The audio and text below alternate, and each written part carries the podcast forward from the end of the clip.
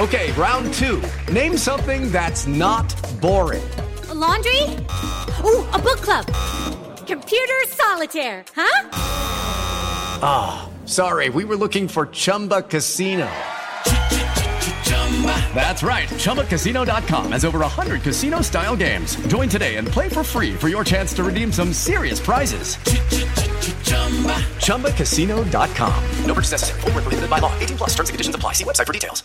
Judy was boring. Hello. Then Judy discovered ChumbaCasino.com. It's my little escape. Now Judy's the life of the party. Oh, baby. Mama's bringing home the bacon. Whoa. Take it easy, Judy. The Chumba life is for everybody. So go to ChumbaCasino.com and play over 100 casino style games. Join today and play for free for your chance to redeem some serious prizes. Chumba. Chumbacasino.com. No purchase necessary. Void where prohibited by law. 18 plus terms and conditions apply. See website for details. With the Lucky Land slots, you can get lucky just about anywhere. This is your captain speaking. Uh, we've got clear runway and the weather's fine, but we're just going to circle up here a while and uh, get lucky. No, no, nothing like that. It's just these cash prizes add up quick. So I suggest you sit back, keep your tray table upright, and start getting lucky. Play for free at LuckyLandSlots.com. Are you feeling lucky? No purchase necessary. Void where prohibited by law. 18 plus terms and conditions apply. See website for details. This podcast is part of the Sports Social Podcast Network. This podcast is part of the Sports Social Podcast Network. This podcast is part of the Sports Social Podcast Network. This podcast is part of the Sports Social Podcast Network. This podcast is part of the Sports Social Podcast Network. This podcast is part of the Sports Social Podcast Network. This podcast is part of the Sports Social Podcast Network. Have you ever just thought to yourself, why me? Why is life so unfair? What do other people see? When they watch me walk by, when I catch my reflection, people run like I have a contagious infection. But it's not my mental health. I know that can be crushing. I'm talking about plaque psoriasis. Bet you didn't see that coming. I'm sick of the judgment, the discomfort and itching. VTAMA Cream is the once daily steroid free treatment I know I've been missing. VTAMA Tapinarof Cream 1% is a prescription topical treatment for adults with plaque psoriasis. Do not use if you're allergic to VTAMA Cream. The most common side effects of VTAMA Cream include red raised bumps around the hair pores, pain or swelling in the nose and throat, skin rash or irritation, including itching and redness, peeling, burning or stinging, headache, itching, and flu. Tell your doctor about all the medicines you take and if you are pregnant or plan to be. Ask your doctor if VTAMA Cream is right for you. You deserve more from your topical. To learn more, visit topicaluprising.com.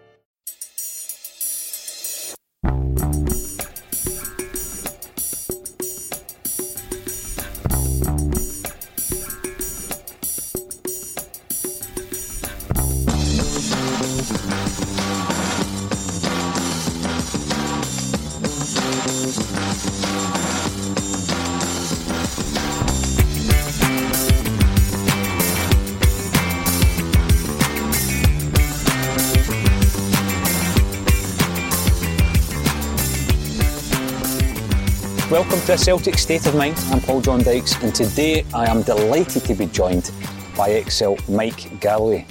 Welcome to ACSOM. How you doing, Mike? I'm fine, Paul. Good to see you. Hey, about time because we've talked a lot on the phone, but it's really good to see you. You've got a, an illustrious career, but you've also got an after career that you know there's been ups and downs. We're sitting here in the tranquil environment of your back garden, and it's lovely. It's lovely to be here. But um, we were speaking earlier about your, your late father. He introduced you to football and, and to Celtic as well, didn't he? Yeah, he certainly did. I, uh, my dad was in the army for, for 22 years, but when he was stationed in Glasgow, we used to go to Lesser Hampden and watch the reserves play and the Celtic train all the time. And if we could get to a few games when he wasn't working, and we'd go to the games. So Aye, you know, I think you hear quite a lot about all these people that sign for clubs and I've supported them all my life and things like that. No, I was quite fortunate to be brought up that way and uh, very privileged to, to get to where I got to and play for the best club in the world. Absolutely. When I look at your career, uh, I try and find out if you're at a club who might have been there and you were at Berwick Rangers at the same time as Frank Connor, am I Yeah. right? Now, Frank was a bit of a legendary figure, wasn't he? Yeah, it was great. Frank, uh, I was playing under 18 levels. Well, I wasn't, it was like 16.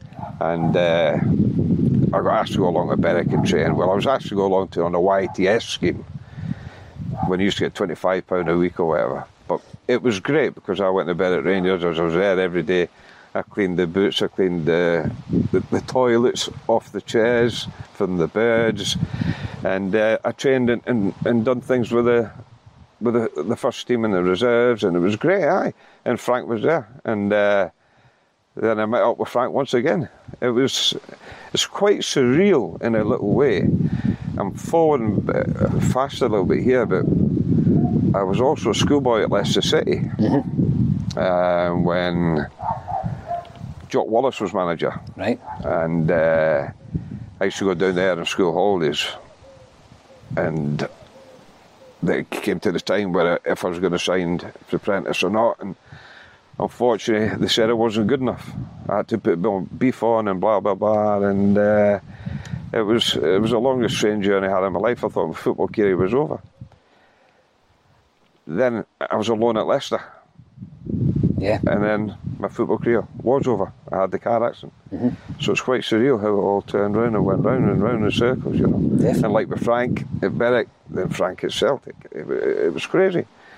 Um, but that was the, the Leicester thing. It was it was quite uh, quite traumatising in a way when I go back to it. When after the, the accident and think about it, think, was that supposed to happen? But it did, and that's that was part of my life. My life, whatever happened in my life,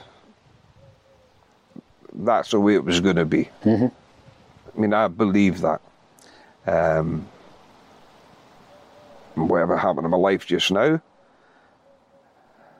I believe that was meant to happen too. I mean, I met Cannon. Things are great.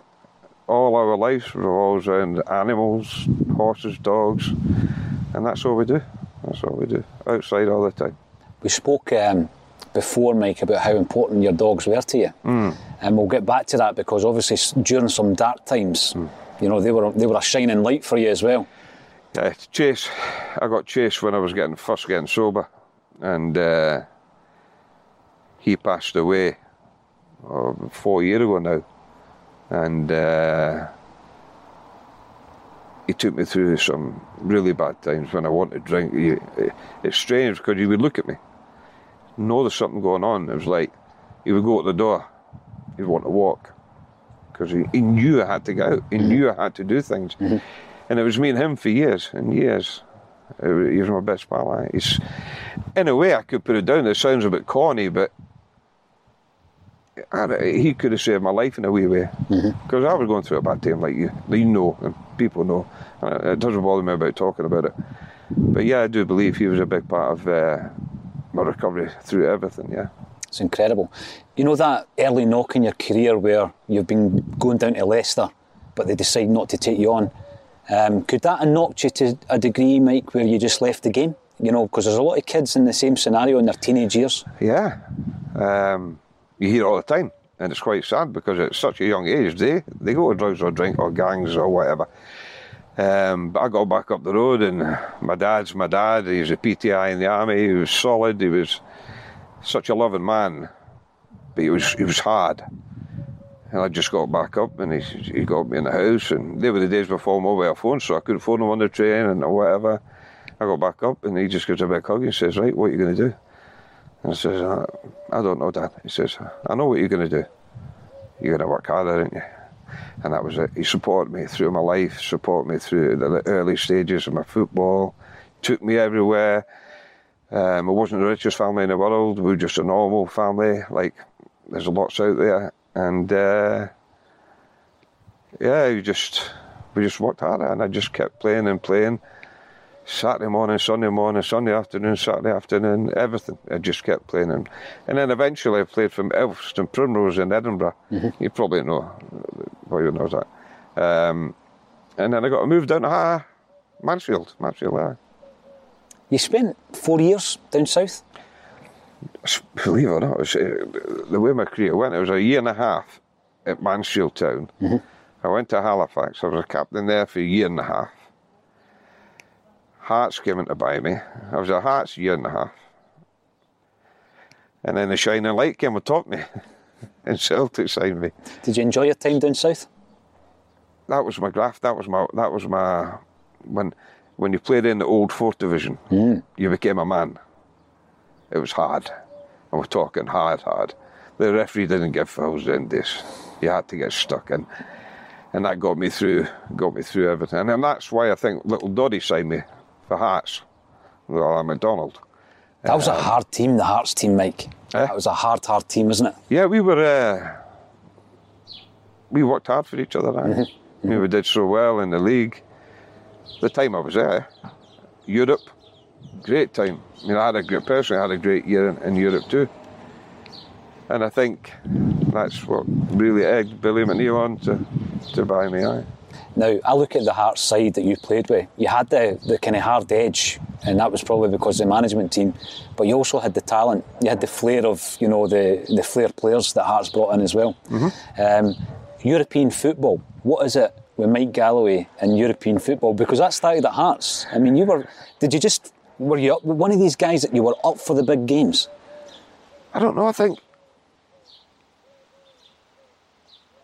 Uh, I was I was up for any game, but so, yeah, I think they were probably a bit bigger. I just I, I went out with the mentality it was like I'm not scared of nothing, and that's just the way I played football. I'm not bothered about whatever happens. I'm going out there, give 100. percent If I can give 100, percent I can go in the change room after the game and be happy with that. Um, but it was strange, aye. European European nights. I, scored six, six in the one year, aye.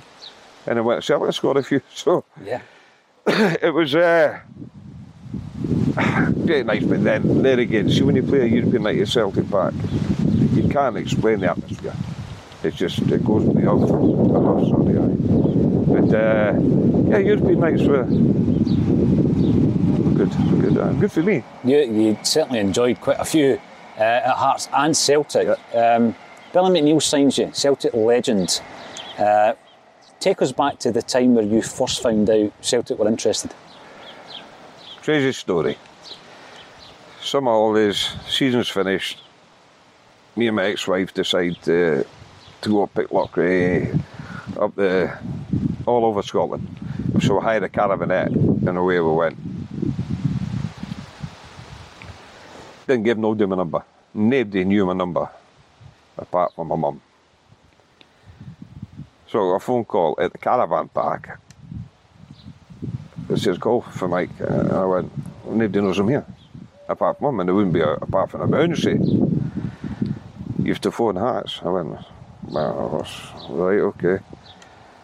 And before that, Tosh McKinlay kept saying to me, Celtic's going to buy you, know. And I just brushed off thinking, Jesus Christ, no way, man, Celtic would even go that way. So anyway, that, uh, I phoned and said, you've got to come in straight away. And there was at the time, I think there was uh, the under 18 or under 21 European Championships were getting held at Tynecastle. I remember it. Yeah, Yeah. it was a World Cup. World, Cup, was it? Yeah. Right. And uh, so I had to leave Pitlochry we were in at the time, get a hire car, drive straight back to Hearts. Wallace, Mer- Wallace Mercer was there, and he got me and he says, Celtics want to buy you. He says, what do you think? And I went, I, I don't need to think. But he wanted to sell me anyway for money. And I went, where do we go from here then? He went, I've talked to Billy McNeill and blah blah blah. So within a few days I was back at Pitlochry and I was back across to Glasgow, somewhere sneaky before he got into Glasgow with Billy McNeill to talk about it. I left everything. I still had a year and a half of my contract at Hearts. I still due sign on fees at Hearts, a lot. And it was just like, I'm off. And that was it. It's a big That's how I found out. Big signing though, half a million. At the time it was a lot of money, aye. Does that mean anything to a player though, Mike? You know where you've got a big signing No, did- transfer see, fee. See, I don't believe that. I mean, I, I know you get players these days are going for trillions of pounds or whatever money. It's scary. And they say the, the, the signing on fees affect them and the way they play and things like that. I don't even think I took that into account mm-hmm. when I signed for Celtic. I mean, I had a decent first season. Second season was very, very. I was in and out of the team. And then a few years after that wasn't bad. The different managers I played under, but I can't say that. I can't blame that for affecting the way I played. I would say the second year of Celtic. Mm. No, it's just the form. My form wasn't there. I think, for me, but I'm an old stager. I think if you're going to get bought for that much money, what's the point of moaning about it? Get on with it. Yeah, you signed with Paul Elliott and Darius Dziekanowski that pre-season. I remember the pictures, yourself, Elliott, Dziekanowski. I mean, that was a couple of talented, talented players for Celtic in the early, the late 80s, early 90s, Mike. Yeah, fantastic. I mean, obviously, Jackie was a flair player, and Big Elliott was, to be honest, I mean, Big Paul came and he done what he said he was going to do. He was going to come, stay for a year and a half or whatever, and get his move. That's how it was. Yeah. I went to Celtic, never think I'd leave Celtic. That's the difference with a Celtic supporter mm-hmm. and somebody just going to a club and signing to get a few years out of it and move on, which I, I don't don't disagree with. But uh, yeah, Jackie was a he was a ladies' boy, wasn't he? He was a playboy, simple as that. Him and Elliott were like that. Uh, but very, very, very talented players. But you're never going to go by Paul McStay for me. Never. Best player I've played with. See if you look at uh, Paul McStay, I remember him as a as a kind of younger player coming through. By the time you come to the club, he's won the centenary uh, double with Celtic. He's the Player of the Year in Scotland. Yeah. Um, he could have played anywhere, Mike, couldn't he? Well, we know that definitely by Christ Almighty. He could have played for any team he wanted to play for. He could play for, but he was just he was such a religious, loving, incredible person. Had an amazing family, children, all his parents, his sisters, his brothers. Incredible people. Incredible people. But yeah, he could have played for anybody he wanted to. Mm-hmm. But he didn't want to. He wanted to stay with Celtic. Absolutely. You played under four Celtic managers, as well as obviously Frank Connor when he took over for a couple of games. Yeah. Um, talk to us a wee bit about Billy McNeill and uh, his kind of style as well, Mike. Did that suit you? Yeah, I think so. I think that's what obviously he signed me for. Is basically being there and, and, getting stuck in. And obviously Big Billy was like that. Um, taking no prisoners was his attitude, and I've done that quite often. But uh, that, that, was that was part of my game. He used to tell me to go and sort somebody out. I went to sort somebody out, not in a bad way, but I'll make sure they know I was there. Um, but when he when he signed me, he just says, "Come along and play like you did for Hearts." That's all I'm asking. Yeah.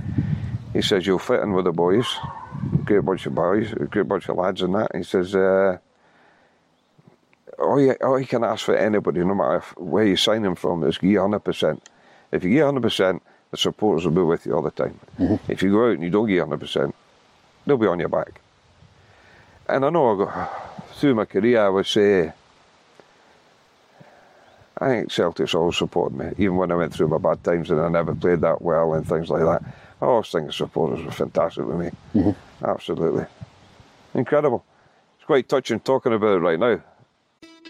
It's the Marketer's Report. This week, Patrizio Spagnoletto, Global Chief Marketing Officer, Direct to Consumer for Warner Brothers Discovery, weighs in on the difficult task of building and retaining consumer trust. Trust is a really hard thing to build and a really easy thing to destroy, and we have to be very respectful about that. Our partnership with iHeart has really helped us build that trust and that relationship with the on air talent. The best thing for us to do is to build a relationship with our consumers. And if those consumers have a relationship with the DJs that are on air, then we want to build on that. House of the Dragon, which was one of our most successful, if not the most successful campaign we've ever done for a show, audio was a core part of that. As the number one audio company, iHeartMedia gives you access to all. Every audience, live conversations, trusted influencers, and the insights and data you need to grow. Not just a media company, iHeartMedia is your access company. Go to iHeartResults.com for more. Just thinking everybody around that ground, and it's great for everybody to get back now. No, absolutely. Yeah. One thing that you wouldn't broadcast, but i am going to tell the story, is that I was in the Celtic end with my dad one day, and I can't remember if you were suspended or injured, but you were in a rich veiny form. It might have been under Liam Brady actually, because you had a cracking period under Brady, and um, you paid to get into the Celtic end, and you were standing up the back with your mate because my dad pointed you out, and I've got you to sign my programme. Right. So even though you were playing for Celtic and you were a first pick at this point, you paid to actually go to the game when you weren't able to play? I'm no different than anybody else. I'm just me. I'm just, as my mum calls me, I'm Michael. Um, I only got Mike when I signed for Celtic. But I think uh, it's like when I go back to games now, or that I haven't been for, for a long time. I'd love to get back up soon. Um, I pay my way. I'll go and stand with the supporters and all that. I'm not going to private boxes, don't get the atmosphere. You know? Um, I'll go and see the tea ladies, I'll go and see the, the kit women. The, the, the last time I was there, there's still a few working. It was great to see them. Uh, but I don't need I don't need to go into an amazing place to be surrounded by beautiful people. When for me, the supporters of Celtic, that's what matters. Mm-hmm. That's the only reason Celtic are going like every other club, because of the supporters. And I'd rather go in amongst them than sit and get coffee poured in your teacup, or coffee in your coffee cup, or whatever. But that's just the way I was, I. Aye, definitely. I've seen it. I've seen it. Um, you're talking about the Celtic fans. Um, there's a, a special bond between the players and the fans, and none more so during a European night. Once again, Mike, you come to Celtic, you're scoring goals against the likes of uh, Partizan Belgrade, and uh, you're playing in some cracking games as well. I mean, the 3 0 game against Cologne, where we pulled it back from 2 0 down. right. Um, right. You know, we had a good a good couple of fixtures. Yeah, yeah. um, What's your memories of these games, and in particular that 5 4 game against Partizan Oh. Belgrade? I hadn't got a clue where we were. I hadn't got a clue where we were, what the score was, what's happening. Um, all I can remember was giving away that goal, they beat us. But they didn't really didn't know what the, f- excuse me, what was going on. Um, but it was uh, because we were favourites to go through, because we got the way goal, didn't we? And things were, Jackie gets four.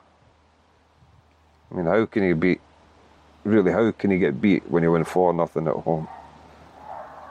Well, four nothing and five four.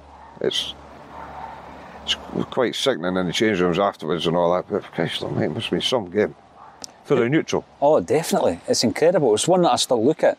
I mean, see, after a game like that, who within the Celtic dressing room, Mike, were the, the kind of leaders? Who influenced other players? Big Roy, obviously. Um, Paul McStay, in his nice, quiet way. Never heard Paul McStay raise his voice. Um, Peter Grant, wee Peter was always mouthy. He probably still is. Um, Packie Bonner, the- the- like the more obviously seasoned pro. Um, but uh, I, I mean, at the end of the day, see, the thing is about football, you've got a game on the Wednesday or the Tuesday night, whatever it was. You're playing on the Saturday. Uh, you got to put that to bed. If you don't put it to bed, you're not going to go into the game on Saturday feeling right, are you? So there's ways of doing it and ways not doing it. If you like settle down, you put your, you, you spit your dummy out and you just got back on it. You know, when you think back to your, your Celtic days, I've spoken to a lot of your, your teammates under the Billy McNeill era, um, and he put a big onus on the fact that you would be integrating and engaging with Celtic fans by going to supporters clubs and getting involved Yeah, in all that side yeah. of things. Did you enjoy that side of it? En- Yeah, did I? Engaging with Too Celtic much. fans. Too much, you just get you just get in trouble now and again. Um, occasionally, you so there's a lot of players went to Celtic dances and stayed for a couple of hours, but I would tend to go and stay for a couple of days, which wasn't the right thing to do. But it was just good. It was fun. It was great being around people, and I think I was probably quite easily led in a wee way. aye. So no, it was really, really good. Just travelling around and seeing all different supporters clubs like Aberdeen for Christ the Orkneys and things like that. You know, you, you never think there's supporters over there, but they are. All the way down England, different places. I've done a lot, and uh, uh, even if I didn't stay for a few days, I'd, I'd stay all night. You know, when you came to Celtic, we'd had a level of success during the centenary season. We'd won the Scottish Cup in '89. We then went into a period of no success. Now, for a Celtic fan playing for the club, the worst time possible to actually come to Celtic. Um, I mean, there was a few managerial changes. Yeah. Were you aware, as a player, all the issues that were happening behind the scenes? I think that's another thing that people talk about about can that affect you on the park? I don't think it can affect you on the park. Maybe it's just the way I was brought up in different kind of ways. you still to go out there and do your job. You still do the same day's training. Mm-hmm. You still do the same preparations, and you still keep doing the same things on a Saturday, going to the games by a bus and blah blah blah. So nothing changed for our side of it on the park mm-hmm. or in the training ground.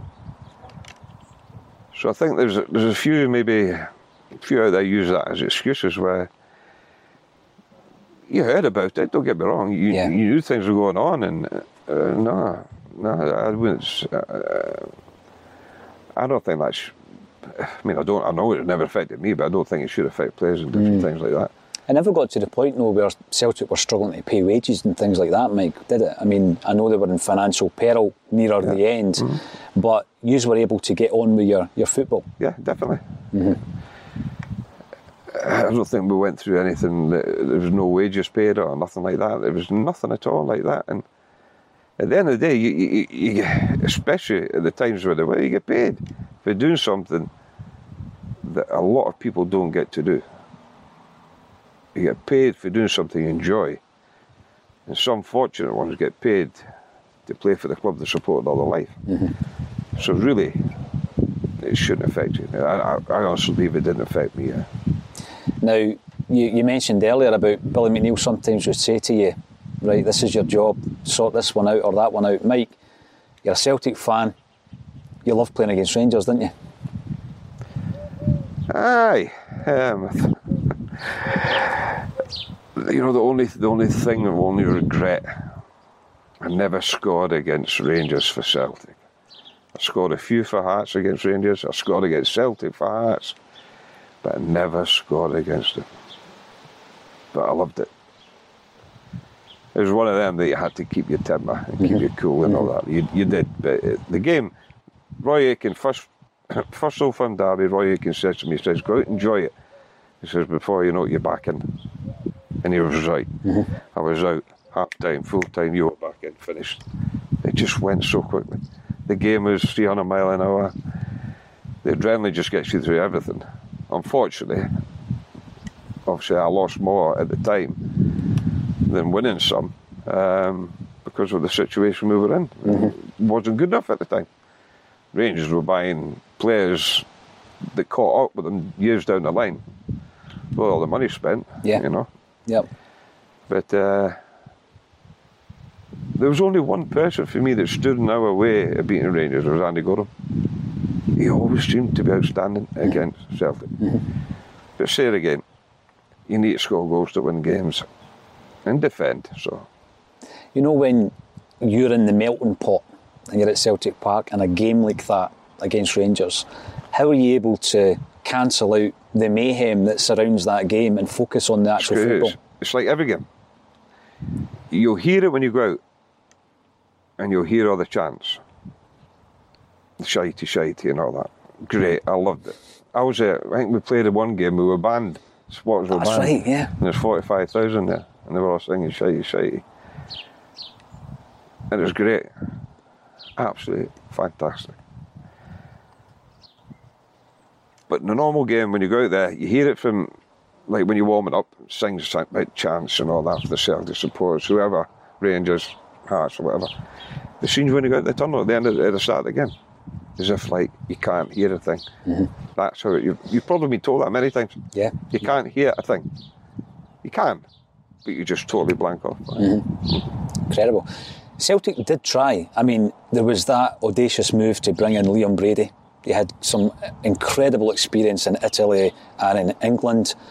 Big money was spent, Mike. Do you reckon you got your best performances during that period under Liam Brady, and, and why do you think that was? I mean, you, you ended up being called up for Scotland. I think he, he let me do more. Uh, and he moved me back into the back 4 Um, where he, he always said, because mean, I scored, most of my goals I scored from outside the box. Um, so it was like I had that bit of freeway moving on, like playing a back four, but I could still move out of it. And that's where I scored my goals. I think it just gave me a bit of with, with changes down the line and different kind of things going on, I think he just gave me a wee lease of life. And he was he, he was one of the boys in a wee way because he was he liked to laugh, he liked to carry on, he liked to pint at the right time. We used to go to Dublin on tours and Yeah. And things and whatever. So yeah, I got on really well with him and McMahon. Yeah, um, I, I, and he, te- he, he seemed to be really good with me. I don't know why. Mm. Maybe seeing something. There was a there was definitely a period, Mike, Yeah, where great. you know Yeah, you had 92, great form, yeah. great form. Um, why do you think, or could he have done anything different to bring success at that period, or were we just so far from what Rangers were doing and the players they were buying? No, there was nothing that Liam could do. I honestly thought he come and he, he, he didn't need much at the time. But you do. You, you need to sign fresh faces. Whether the background or the the members of the, the board whether they, they can afford it, they can afford the money to get somebody in or whatever, I don't know. See, we try to blank that out. That's nothing to do with us. Territory, Obviously, it's on the park. Um, whether he had the funds to get to get people in or not, I don't know. I think he maybe made a couple of dodgy signings that never worked out. But all managers do that, you know. Yeah. So whether whether he had the funds and he didn't spend it, or he never had the funds, I don't know. There was a, a short period of time, a relatively short period of time, where Liam Brady leaves the club. We bring in Lou Macari. It doesn't work out. But in between times, you're managed by your old Berwick Rangers pal, Frank Connor.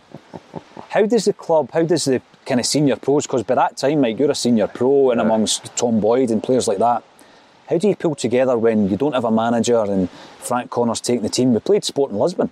Yeah, yeah. I think you give just 100%. percent mm-hmm. You just, like, Frank was a very, very well liked person. He's a lovable guy, but he's a, you know, just, and, and he treated me like he treated me when I was a Berwick, so that was good. I wasn't anybody else. He knew who I was at Berwick. Um, I think his whole camaraderie, camaradereship, whatever, got together, and the players they just got round him because he can give that out. He's got the vibes. He's got, you know, when he, when he used to help out in training sessions and day things and all that, you would like Frank to be there. So I think that helped a lot. Yeah. that- Neilly Mochan was part of the backroom team. Aye, Mock, Um, what's your memories of Mo- uh, Neilly Mochan? Not many. I've seen a few games and all that, but as in person wise, beautiful, lovely, straight for the hip, tells the truth. You had a bad game, you had a bad game, you had a good game, you had an all right game. You wasn't good, you were all right. Uh, just a kit man, what a kit man does, just bit of crack, bit of banter. And it was a sad day when he passed on. Um, yeah, but aye, Mucky was a good kid, aye, a good lad. What was the story with, with Lou Macari? A lot of players didn't seem to take to his methods, Mike. Did did he suit you? No. No, I just uh, I signed a contract for him. Um, but then we, we, I went to a, I went to a fashion shoot or, or whatever with Jackie Dziekanowski and I can't remember what it was. Anyway, to take some photos with leather jackets on and we went for a few drinks after it and anyway Macari found out and he kicked me out of the team. Um, was Jackie then? Was he still there? Was Jackie somebody else? was Jackie left under Liam Brady. Right then, so wasn't Jackie. No, was some one of the other players that went went out for a few drinks after the after party. It's probably McAvennie, Mike. No, it wasn't Was actually. No, no, he goes to the high places. Him. He went away, and uh, next day he got me in, and he says, "What are you playing?" I go for a drink. I says, "What? A, a Wednesday night or something like that. You don't, you're all right." "Ah, you just signed a fucking contract. I wish I never got your contract. I went, all right. So it was a Wednesday. Uh, on the Friday, he got me. He gave me the hardest training session I've ever had. He sent me to Dundee United on a Friday night to play the reserves. And then I played in the first team on a Saturday too. I can't remember who it was. But that's the way that's the way he got round me on the way away. Aye. Mm. But I don't think it, his message helped a lot of players that was I don't think they were happy with him to be honest. No. At the end of the day, you know, everybody's different. You just have to get on with what's round about you and who's in charge of you. Yeah, yeah. It didn't take long before Fergus McCann comes in like a whirlwind. Uh, Lou Macari leaves the club, and in comes Tommy Burns. Now you had played against Tommy as an opponent when you were at Hearts. He then became your manager. So fondly remembered, Mike, from Celtic fans. What was it like to play under Tommy Burns? It was great, but I played with Tommy too. I played Yeah. for him when I signed for Celtic. I played with him. Incredible person, incredible, incredible. Was it in- difficult when, when you eventually were managed by one of your ex teammates? Sorry? Was it difficult if your No, teammate became your so. manager? I don't think so because he'd finished playing, hadn't he? And uh, or did he go somewhere else to play for a bit? He went to Killie for a wee while. Yeah. No, he's manager there, wasn't he, Killie? Yeah. Aye, right. No, it wasn't. No, it was great. Tommy was amazing. I've got, I've got so much time for Tommy, to be honest, because when I had my car accident, Tommy and Billy Stark and somebody else were the first persons down at the hospital in Leicester, beside my bed. Mhm. Uh, and there was a story that Tommy touched, still in a coma. Tommy touched my leg. He says, "Come on, Sykes, you'll be all right." And apparently, I moved my leg. Um, but he was amazing, amazing, amazing. I mean, I spoke to him in great deal about moving from Celtic to Leicester because I was having problems at home and different things. I was going through a divorce, and I felt a break would be good for me. Tommy was 100% behind me. He says, "Right, we'll see what comes along." Within a couple of days, Leicester, Mark McGhee got in touch, and I went down there on loan. Um, but no, if I was great player, great person, amazing religious man, lovely family, exactly like Paul McStay, a different, different person. Yeah. But to be down at the hospital first straight away when I had the car accident, Mm. that speaks what Tommy Burns is. Absolutely. Let's talk about the, the accident, Mike, because I mean, there's a moment in your life where nothing's the same again after that. You'd been offered a contract, or there was a contract in the offing, wasn't there, from Leicester? Yeah, I mean, you were I was planning going to to sign go a back. four-year down. contract, aye. Yeah. Mm. And you're coming up the road. Is that right? No, I think I was. Uh, there's a lot I don't remember, and I still don't remember a lot. um, I think I was just out. I was driving about, and it was in the local area, Dunton Bassett, round less. It's like one of the country places. And apparently, I've turned to go right. And whether I've seen somebody coming or not, I don't know. And whether he's went, he said he was doing six mile an hour or something, and hit me side on. Uh, and that was that. Aye. And you were in a coma. How many I weeks was in it. I, I was in a in and out of coma for like I think what they said was I was in a coma for three weeks, but then they kept me in. Yep. And just as it Mhm. for another three weeks. Like things in my body was healing and things like that. Um, then it was like quite a long time in hospital. aye. Yeah. And then you Really, got all the physiotherapy after that as well, Mike, haven't you? Sorry? You've got all the physio as well after after that. Yeah, you go learning how to walk again. Uh, and going to sick kids' hospitals and seeing people walk and how they walk. And It was it was incredible. It was like I was starting again from an infant, what know what to do. And um, aye, probably one of the hardest times of my life, to be honest. Now. When the news is broken to you, because obviously, as you say, there's a lot of things you don't remember. You're then in a coma. You come back from that, and you're told that your injuries are so bad that you'll never play football again. I mean, how on earth do you deal with that, Mike? I think what kept me going was because every injury I had in football I got through. So I just thought I'll be all right. And then when you get told you never play football again because it take me years to get back to normal anyway. Um, I don't, you know, I don't, I don't think it's sunk in. I really don't think it's sunk in until after I got sober. Mm-hmm. Then there was a Blair. It must have hurt me. Yeah. It must have hurt me. And I must have knew what he said, but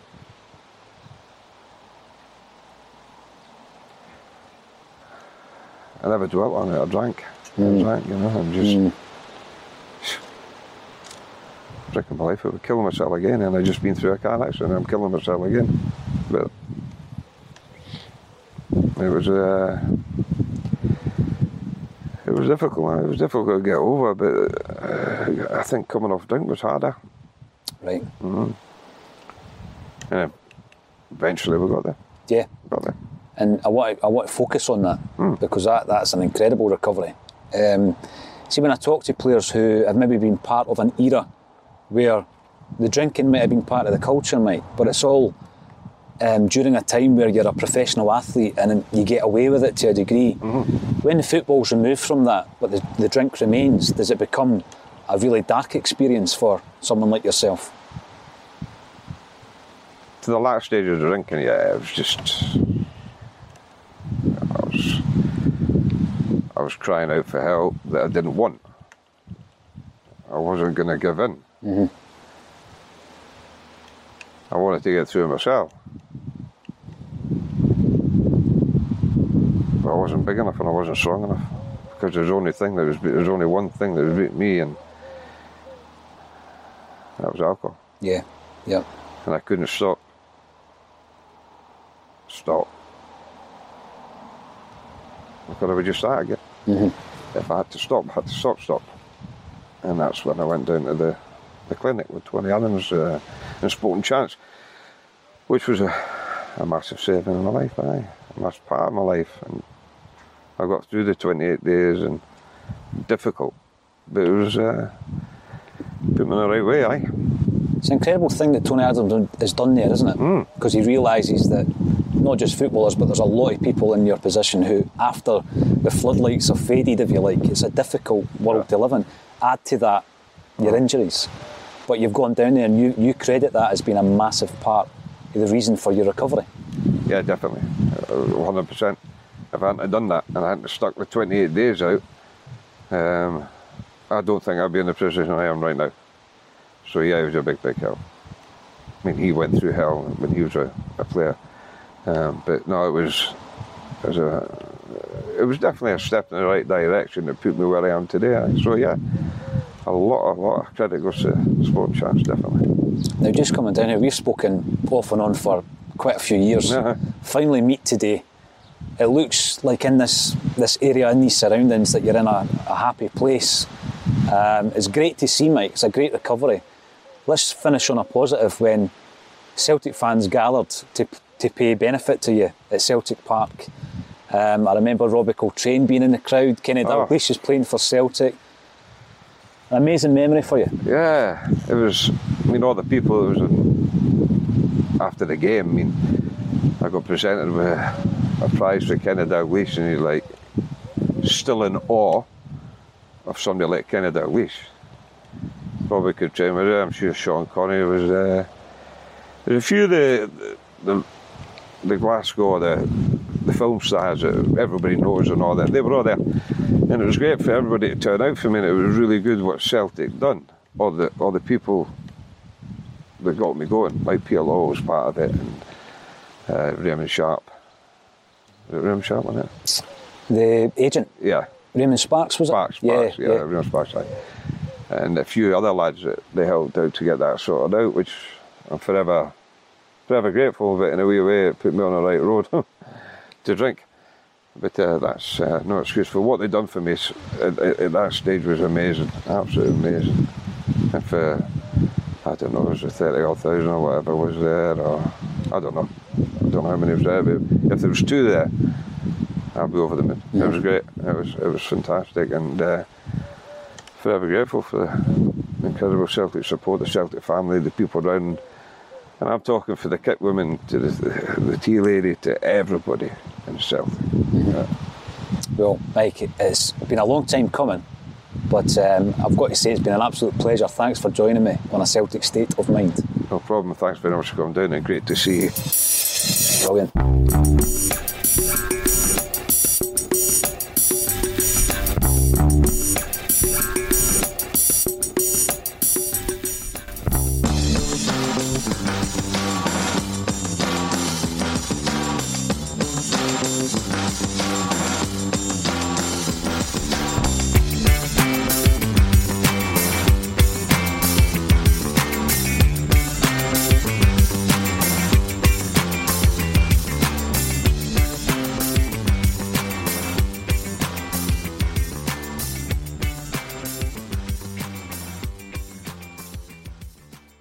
Message and data rates may apply.